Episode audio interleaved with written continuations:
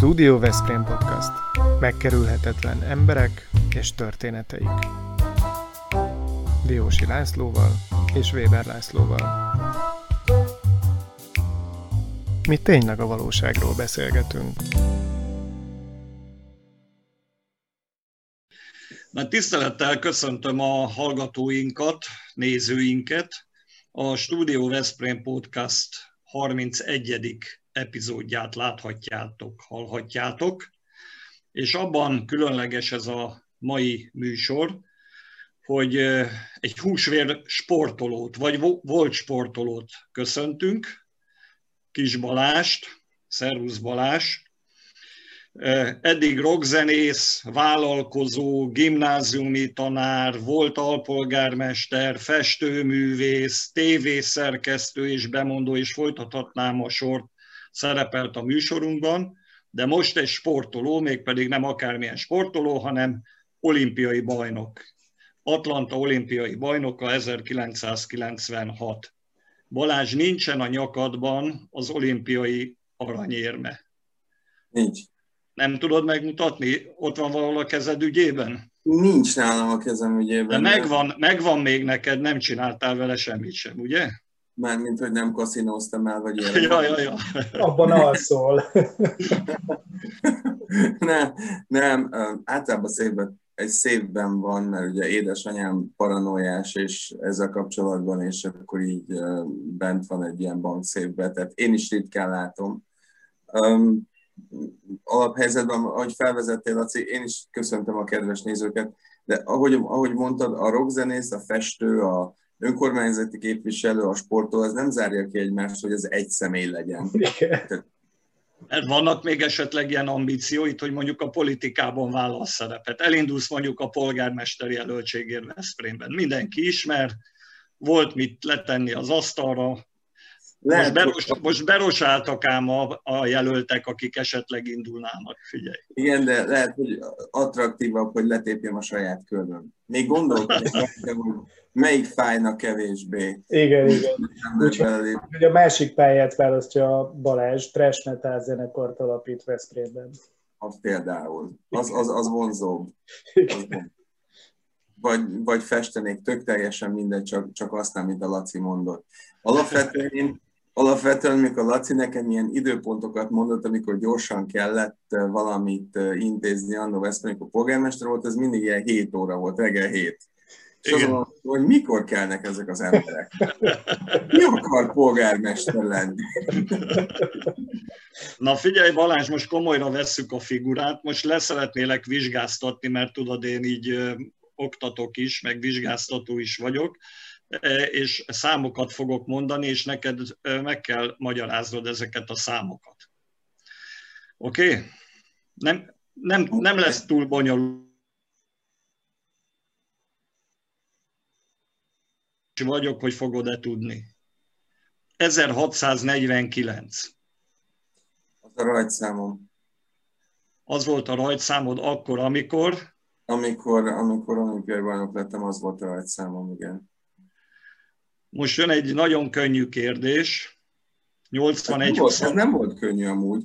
Tehát nem tudom, hogy honnan jött be. Igen? Ez, ez csak azért szerettem volna a nézők, hallgatók tudomására hozni, hogy én megnéztem azt a dobást még egyszer-kétszer, hogy tudjak megfelelő kérdéseket föltenni neked. 81-24. Ez ugye az eredmény volt, ami vitte az érmet, aranyérmet. Ez volt az olimpiai bajnoki eredményed. Ered, igen. És most jó pofa módon az e-mail címedben szerepel a 8124, igaz? Mikor az ember e-mail címeket csinál, ugye általában az emberek beírják az évszámot, ami, ami, ami mind nagyon vicces, amíg 23 vagy. De amikor 43, 53, 63 és így fölfelé, akkor már gondolkozol rajta, és mindenki azt az e-mail címet ismeri. Tehát jobbnak láttam egy olyan eredményt, ami ilyen sematikus, de egyedül, akartam neked mondani, hogy egyedül neked esett le. Tehát még a legjobb haverjaimnak se esik le, hogy mi ez a nyolc. Tényleg? Én, nekem ez egyből le, leugrott. Igen. Nem. Na most, most mondjad, hogy mit jelent a kilences szám? A kilences szám. Uh-huh hozzád kapcsolódik, hozzád kapcsolódik a sportpályafutásodhoz? Fogalmam nincs.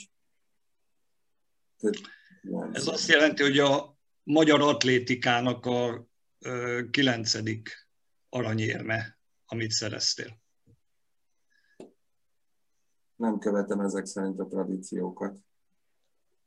És az egyes, egyes szám?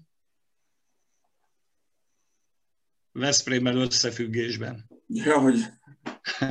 Egy és egyetlen. Hogy, Veszprém, Veszprém első olimpiai bajnoka. De tényleg, gyerekek, a mai napig ez az egy sikerült, hát ott vagytok annyian. Igen, igen, igen. De figyelj, most rögtön kérdezek valamit, ami a fantáziámat izgatja még ezzel kapcsolatban, hogy, hogy te ugye dobtad a 81-24-et. Ez volt 1996-ban, és voltak, voltak azelőtt is még ennél is nagyobb dobások, igaz? Voltak. E, egyébként, hát most azon kívül, amit ott dobtál. És az hogy lehet, hogy ahogy néztem, hogy a 83-38-nál ezt Edmontonban Simon Ciolkowski a 2001-es világbajnokságon dobta, hogy ennél többet nem nem tudnak már dobni. Tehát itt most fizikailag el, eljutott egy olyan határhoz a dolog, hogy mit tudom én, nem lehet 90 métert ezzel a kalapáccsal dobni, ez, ez ki van zárva. Tehát eltelik 20-30 év, és többet nem lehet dobni. Hmm. Figyelj, én Ennek szerint... mi a magyarázata? Mert egy úszó az mindig többet és többet tud produkálni, vagy, vagy a futásnál is, úgy értem, hogy mindig jobb és jobb eredményeket, itt meg 20-30 éves eredmények vannak. Ez, ez, ennek mi lehet az? És hogyha észreveszed most a legutolsón a, a Rio olimpián 78 méterrel, hát 78 méterrel nálunk döntőben nem lehetett jutni. 78 méter volt az olimpiai bajnok. Aha. Uh-huh. Hát Még akkor ez azt jelenti, hogy az volt a csúcs akkor, abban az ebben a műfajban 20-30 évvel ezelőtt. Még azt hiszem, hogy a Juri Szedi kezéből repült ki egyszer egy 86-74 Stuttgartban. Stuttgartban és... ez egy EB volt, de olimpián um, akkor a, a legnagyobbat szerintem a, a Litvinov dobott, és akkor ugye ez, ez Szöulban volt 84 métert, és akkor ugye Szedik lemaradt, meg nem is értek oda a stadionba időben, tehát nem is volt bemelegítő dobásuk, és akkor második lett 83 valamivel, de ők voltak az utolsók ugye az előző erában. Ugye ebben az erában a, az Abtakovics Abduvalejev duó szokott ilyen 82 méterek fölé menni, aztán, aztán jöttem én ugye Atlantával, um, ami, ami megint egy más körülmény volt, mert ugye egy 96 nem, 86%-os páratartalmú döntőről beszélünk. Tehát az egy, az egy egészen... Egy olyan döntőről, ahol előtte esett az eső, és valami frusztráltat voltatok, hogy milyen cipőt vittél, ezt is ö, olvastam, és szerencsére aztán kisütött a nap, igaz? Én csak egy olyan cipőt vittem, amivel nagyon gyorsan lehet forogni. Én nem vittem olyan cipőt, amivel esőbe lehetett volna dobni. Tehát ha az eső nem áll el, akkor akkor, sem hát akkor nem beszélünk itt veled, mert akkor nem lettél volna olimpiai bajnok. Nem, akkor így kihúzol a Rolodexetből, hogy ez a csávó is és, és soha nem jutottál volna be a Studio Veszprém podcastnak a műsorába. Igen, rockzenész, önkormányzati képviselő és az előbb felsorolt. és... beszéltünk egymással két nappal ezelőtt, és akkor te megemlítetted, hogy van egy új sportágad, akkor most nézzük meg ezt a csávót, hogy ma mit sportol. Te talán lősz, sportlövő lett belőled? Hát figyelj, az igazából azt hiszem, hogy ez a, az a stresszoldásnak a, a, a része az, hogy uh, igazából ami miatt most emelén voltam az, hogy a futógépen valahogy a térdem. Tehát én három-négyszer futok azért futógépen, vagy futnék, hogyha futógépen most tudnék futni. Ez a sportlövészet, ez egy mentális dolog. Uh-huh. Ez egy ilyen koncentrációs, mentális, mentális dolog. Én egyébként azt veszem észre, ahogy, ahogy most így, ahogy ahogy láttam ma, hogy mit műveltek az emberek az utakon, hogyha kis teherautót látok, akkor így elpucolok az útból, mert, mert már reggel hajnali hatkor, mikor elindul, már fél órás késésben van, megy a tudsz zene, és azt veszem észre, hogy borzasztó agresszívek, de már egy parkolási helyzetben is ma majdnem összevereket két, két ember, nulla empátia nulla empátia van egymás, egymás irányában. Na jó, de reggel 6 órakor te már tiszta ideg vagy, mert föl kellett kelned olyan korán, tehát azért kalkuláljuk be ezt is. E, igen, de tudod, én azt hiszem, hogy tudod, hogy, hogy így fáradtak az emberek, mert azok a normális dolgok, ahol ugye a gőzt kilövik, amikor utaznak, meg kocsmába mennek, meg étterembe mennek, meg mit tudom én, mit csinálnak, azok nincsenek meg. Uh-huh. És, és me- mentálisan fárad mindenki. Úgyhogy azt veszem észre, hogy a fitness trendbe hirtelen mindenki igazolt sportoló lett, a sportlövészetben háromszor annyian vagyunk, mert hirtelen mindenki igazolt sportoló lett, tehát a, a, ami még maradt, amit lehet csinálni, azt csinálja. Igen, igen, igen. igen.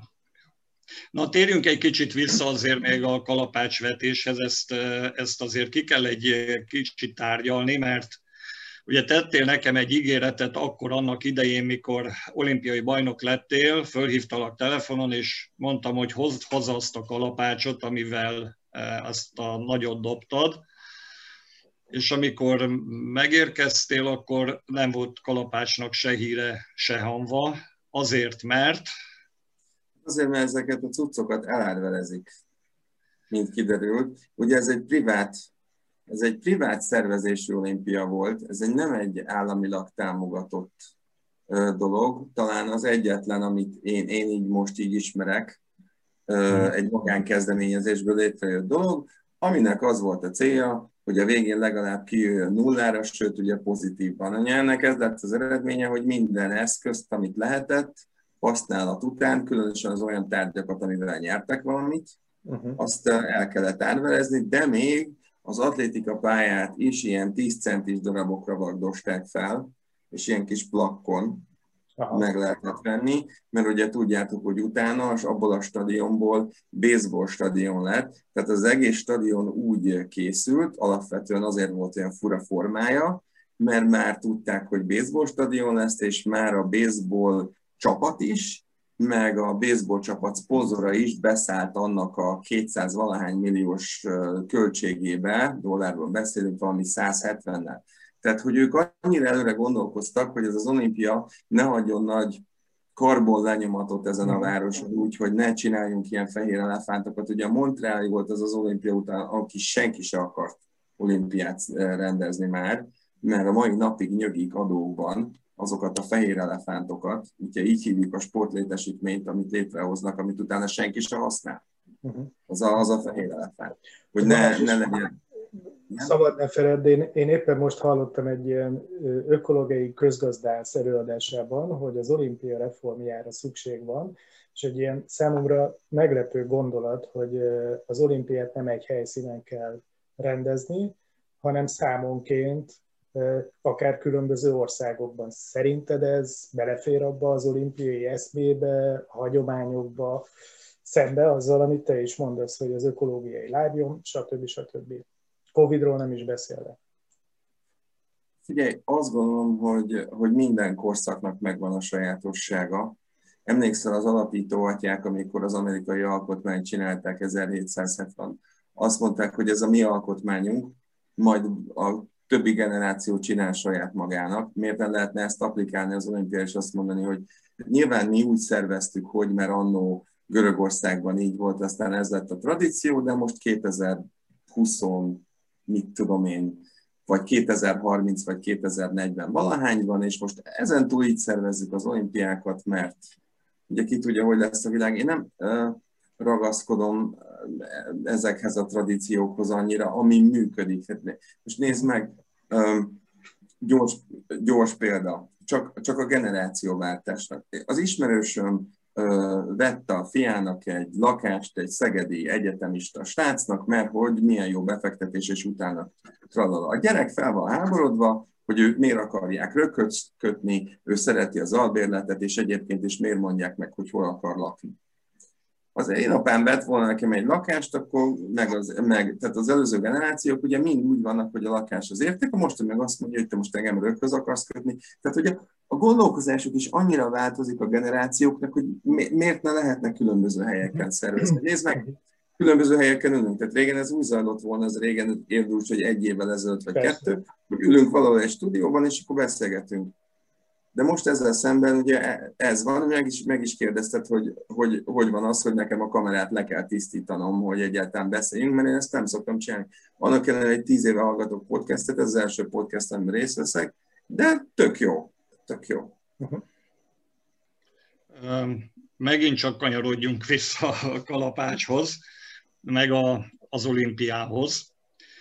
Amikor a könyvemet írtam, és téged is meginterjú voltalak, akkor meséltél az Atlantai Olimpia előkészületeiről, amire most is utaltál, és nekem nagyon tetszett az, amit akkor mondtál, amit ott csináltak az előkészítés érdekében, hogy, hogy a számlákon, a vásárlásoknál külön föltüntettek egy ilyen tipet, ami... Egy sort, egy külön sort. Egy, sort, egy külön sort, és bárki ugye egy vásárláskor odaírhatott egy dollárt, vagy 50 centet, vagy bármennyit, és ezzel társadalmasították ezt az egész. Csak felmondom a leckét, amit te nyilván tudsz, de érdekes lenne a teszádból hallani, illetve hogy ezt te hogy élted ott meg, vagy, vagy mi erről a véleményed.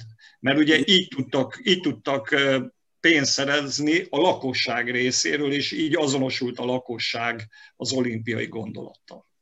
Ugye a, a Sun Tzu féle elv szerint egyetlen hadsereg sem tud, tud győzni vagy nyerni, hogyha a lakosság morálisan nem támogatja. Tehát, hogy, hogy nyilván e, egy ilyen ekkora eseménynek akkor lehet csak sikeres, hogyha a lakosság morálisan mögé áll, amit úgy lehet elérni, hogy most ezt az egészet egy ingatlan ügynök kezdte el, egy, egy atlantai ingatlan ügynök Pali, akinek kipantant a fejéből, hogy mi lenne, hogyha elindulnánk ezen az előszelekción egyáltalán. Tehát még csak nem is arról volt szó, hogy rendezünk olimpiát, hanem hogy pályázunk. És a pályázat is 8-10 millió dollárba került, és arra is így kezdték el összegyűjteni a pénzt, hogy te pályázzunk. És akkor így, ahogy mondtad, felirogatták, amikor nyilván jobban voltak rúgva, akkor 10 dollárt, amikor nem, akkor kisebb összegeket, és simán összejött még több pénz is, és, és utána a, a pályázat beküldése után a preszelekcióknál, mert egyre szélesebb körben mondta a lakosság, hogy nekünk ez kell, szerintünk ez egy, ez egy nagyon jó dolog. És ugye egyébként is ez a, ez a, ez a déli vendégszeretet, amiről ugye beszélünk Georgia államról, akik nagyon szerették volna ezt hostingolni, ezt az olimpiát, ugye azt nem tudom, hogy hogy dőlt el, hogy a Centennial, tehát a századik olimpiai játékok 1896-1996, ugye a görögök nagyon szerették volna ezt az olimpiát. Hogy hogy dölt el, mindenféle összeesküvés elmélet van, ugye Atlanta, Coca-Cola, Atlantai központtal, Delta Airlines Atlantai központtal, ugye amerikai szponzorok, NBC Atlantai központtal, de a lényeg a lényeg, hogy ez teljességben privát, magáncégek által finanszírozott és így pozitívra kihozott olimpia volt. Az első és utolsó úgynevezett grassroot, amiről én tudok, egészen más hangulatú a dolog. Egészen más a, a, a, a fesztivál jellege a dolognak, amikor, amikor mindenki mosolyog, amikor tömegével ott vannak az önkéntesek, akik valamiféle szakemberek, tehát vagy kiropraktor, vagy, vagy master, vagy, vagy akárki, amikor a házukba fogadnak be bennünket, mert én is egy magánházban laktam, egy ismerős családnál, akik ragaszkodtak hozzá, hogy ne hotelben lakjunk. Akkor te nem is a magyar csapattal laktál egy helyen? Hát ez nem úgy hangsúlyoznak, hogy nem a magyarokkal laktam együtt, hanem nem laktam a faluban.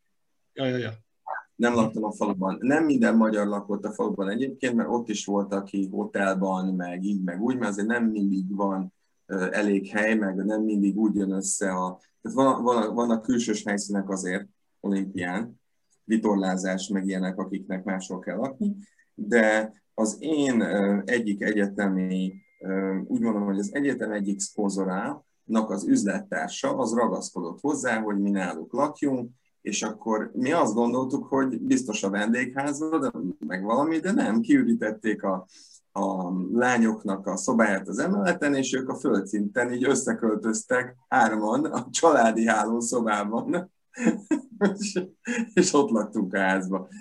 De akkor már később ott azt mondani, hogy Jézusom, hát ez nem egy 15 szobás vityiló, hanem egy ilyen 4-5 szobás családi ház. Úgyhogy, és az edző, az edzőm is kapott egy saját szobát, saját fürdőszobát, én is egy saját szobát, saját fürdőszobát, és így részt vettünk a család életében. Tehát nem az volt, hogy ott ilyen ideges arcokat láttam, hanem így szóltak, hogy vacsora van, mindenkinek le kell vacsorázni. De teljesen kivettek abból az ideges millióból, ami uh-huh. körüllengi. És, egyébként és, akkor, be, és akkor bebillegtél a, az aranyéremmel, hogy na, a host hát, family-nek megmutatott, hogy nyertél egy aranyéremmel. Ők is benne van. Annyi, annyi, fotó, annyi fotót ember nem készített, mint a host family. Még, még erről még a, még a három hónapos, ki tudja milyen szomszéd bébin is rajta volt az az aranyérem. És ők, ők megvannak neked? Még van valamilyen kapcsolatotok azóta is, vagy ez elhallgatott már? Velük nincsen csak a, az, egyetemi, az egyetemi csapat, meg szponzorokkal, azokkal uh-huh. van meg kapcsolat, hogy éppen mi történik, mi zajlik, de amúgy én is látom, amit a Laci mond, hogy, hogy az eredmények visszaesése, de azt is látom, hogy talán, mint hogyha az atlétika vesztene a népszerűségéből. Uh-huh. Vagy, vagy nem jól van menedzselve a nemzetközi atlétika mert nem, nem olyan, olyan mint, mint volt régen. Nekünk régen, például a kalpesetésben, az a régen, amikor ez az olimpia volt, volt egy évben 25 nagy versenyünk, az értsd úgy, hogy Grand Prix szintű versenyünk. Most van kettő. És ez még a 19-es évre vonatkozik, hogy van kettő, mert azóta egy És ezeket azért úgy követed, vagy el szoktál menni, akár nézőként? Láttam egy olyan, vagy olvastam egy olyan sztorit, hogy jegyet kellett venned valamikor valamilyen emlékverseny volt? Hát, és Gyulai, kis, kis Balázs emlékversenyre ilyet kellett venni. A Gyulai emlékversenyre odaértem, hogy akkor én most bemegyek, és, és 30-an álltak sorba. És közben a Pars Krisztián már dobott. És akkor így, így szóltam, ott idegeskedtem a sorba, és akkor az egyik ember az így, az így megkönnyörült fölöttem, és előre vitte a pénztárhoz, és akkor, mikor Zalki zúgolódott, akkor mondta, hogy itt van az olimpiai bajnok, ma akar nézni a kalapácsvetést, már megy engedjük már be. És, és így, így tudtam bemenni. Persze Gyulai Marcinak hiába mondom, valami e-mail címre küldözgetik ezeket a tiszteletjegyeket. Mit tudom én, szóval a lényeg a lényeg, hogy megveszem én a belépőmet, nem kell nekem tiszteletjegy, csak hanem egy pénztár van nyitva. Uh-huh. Ami érdekes, hogy most egyébként a 9. kerületben vagyok, és ugye itt, itt fog épülni az atlétika stadion így a, a Csepel Duna. Duna vonalán. Marha kíváncsi vagyok, hogy kapok-e tiszteletjegyet, vagy veszek jegyet. Na, most elérkeztünk egy olyan témához, jön ez ilyen hot potato, azt szeretném előre bocsátani, hogy politikával, ugye mármint aktuál politikával nem foglalkozunk ebben a műsorban, tehát azzal, hogy most itt ki ellenzi, meg ki nem ellenzi, vagy ellenezte a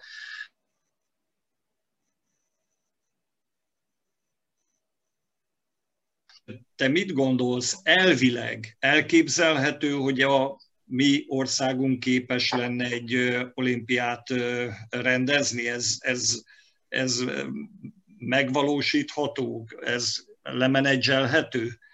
Mert ez egy nagyon fontos kérdés, mert sokan itt politikailag közelítik az ügyet, sokkal fontosabb lenne ugye szakmailag, meg egyáltalán a tapasztalt sportvezetőket, sportolókat, olimpiai bizottsági tagokat megkérdezni, akiknek van tapasztalatuk ezzel kapcsolatban.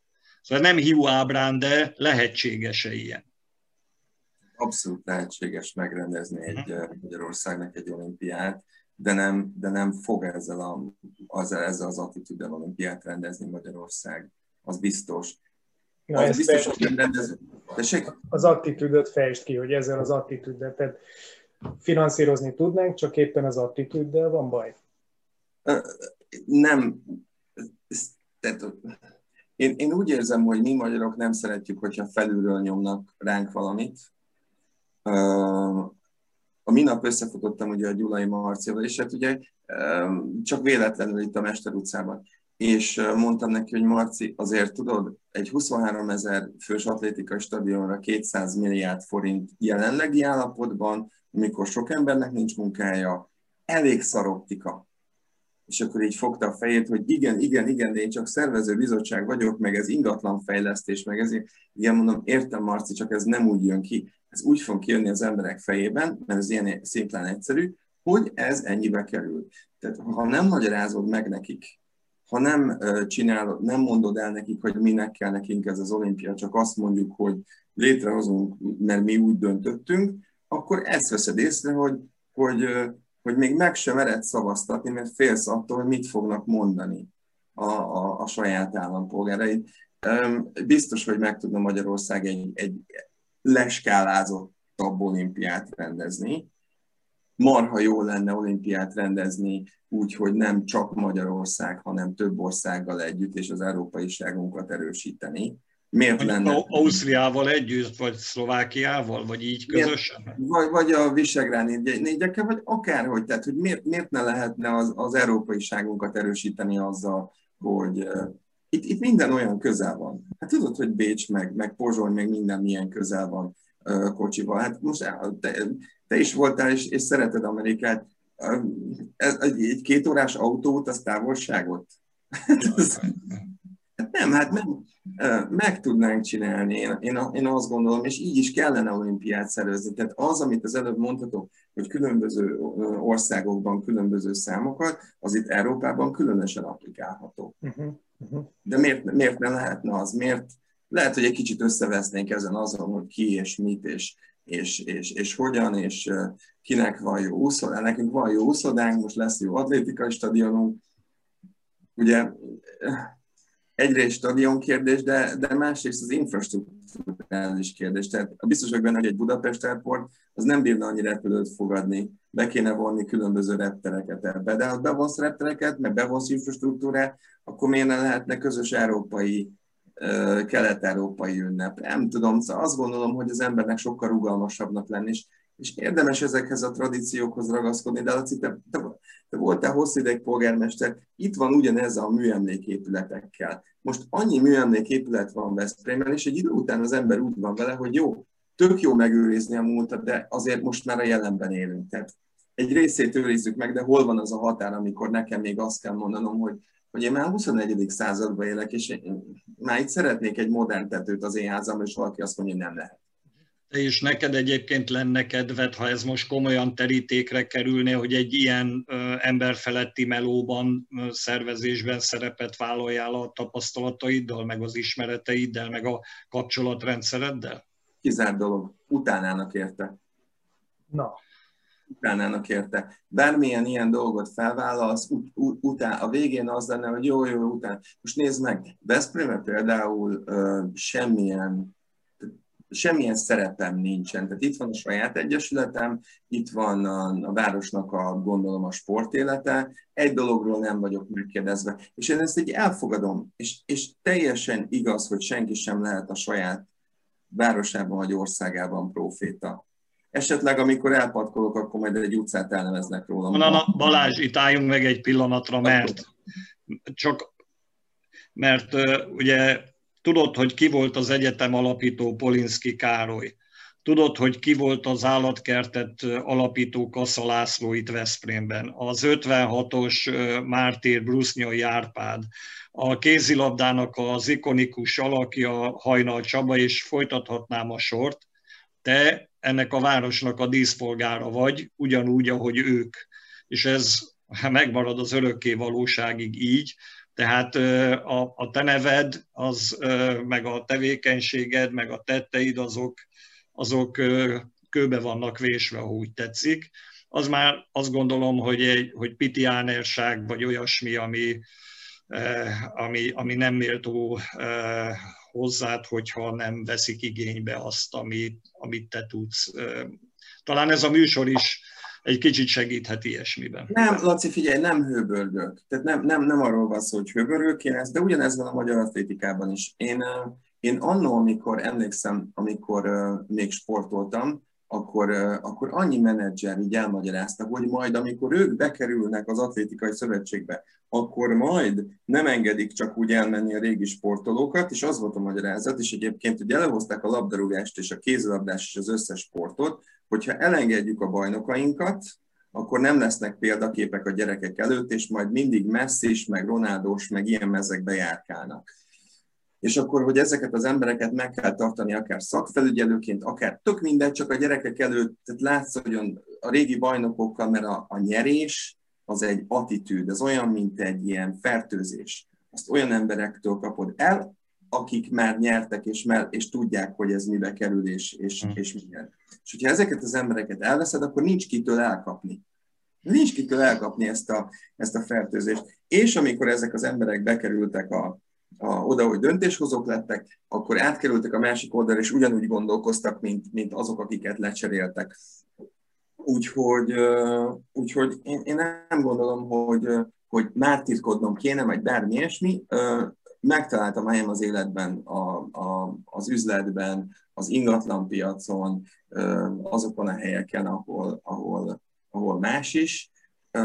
Ne, nem vagyok egyáltalán elégedetlen, és látom, hogy hogy a Koji Mirofushi, aki, aki tudjátok, a sportigazgatója a 2020-as Tokió és szintén kalapásvető társam volt, az látom, hogy mind megy keresztül Japánban, látom, hogy milyen támadások érik, látom, hogy, hogy mennyit dolgozik, több mint ezer ember dolgozik alá, és látom, hogy most például ez a Mr. Móri, aki volt miniszterelnök volt, ez elejtett egy ugye nőkre nem túl pozitív mondatot, és tőlem kér tanácsot most ebben nyilatkozzon-e, vagy sem, mert ugye azt mondta Mr. Mori, egy 83 éves ember, hogy gyorsabban haladnának, hogyha a nők kevesebbet beszélnének a meetingeken. Na most oké, okay, erre azt mondom, hogy lehet, hogy azt mondjuk, hogy szexista, de ezen a mondom, ha, ha azt mondanánk, hogy igen, a férfiak meg sokat pukiznak, akkor tehát ez körülbelül olyan, azt mondom, hogy egyenértékű. Ettől nem kevesebbek a nők, meg nem kevesebbek a férfiak, de amely über érzékeny világban nem lehet semmiet mondani, Fél évvel az olimpia előtt a nagyfőnök le van cserélve valakire, aki még nem volt ebben a szerepben. Úgyhogy, Laci, visszatérve a kérdésedre, ez, ez mártírság megpróbálni a nemzetnek jót tenni, mert az életedben nem leszel elismerve csak miután majd véged, hogy milyen, milyen jó is volt ez az olimpia. Ez a Studio Veszprém műsora volt hallgasson ránk minden pénteken!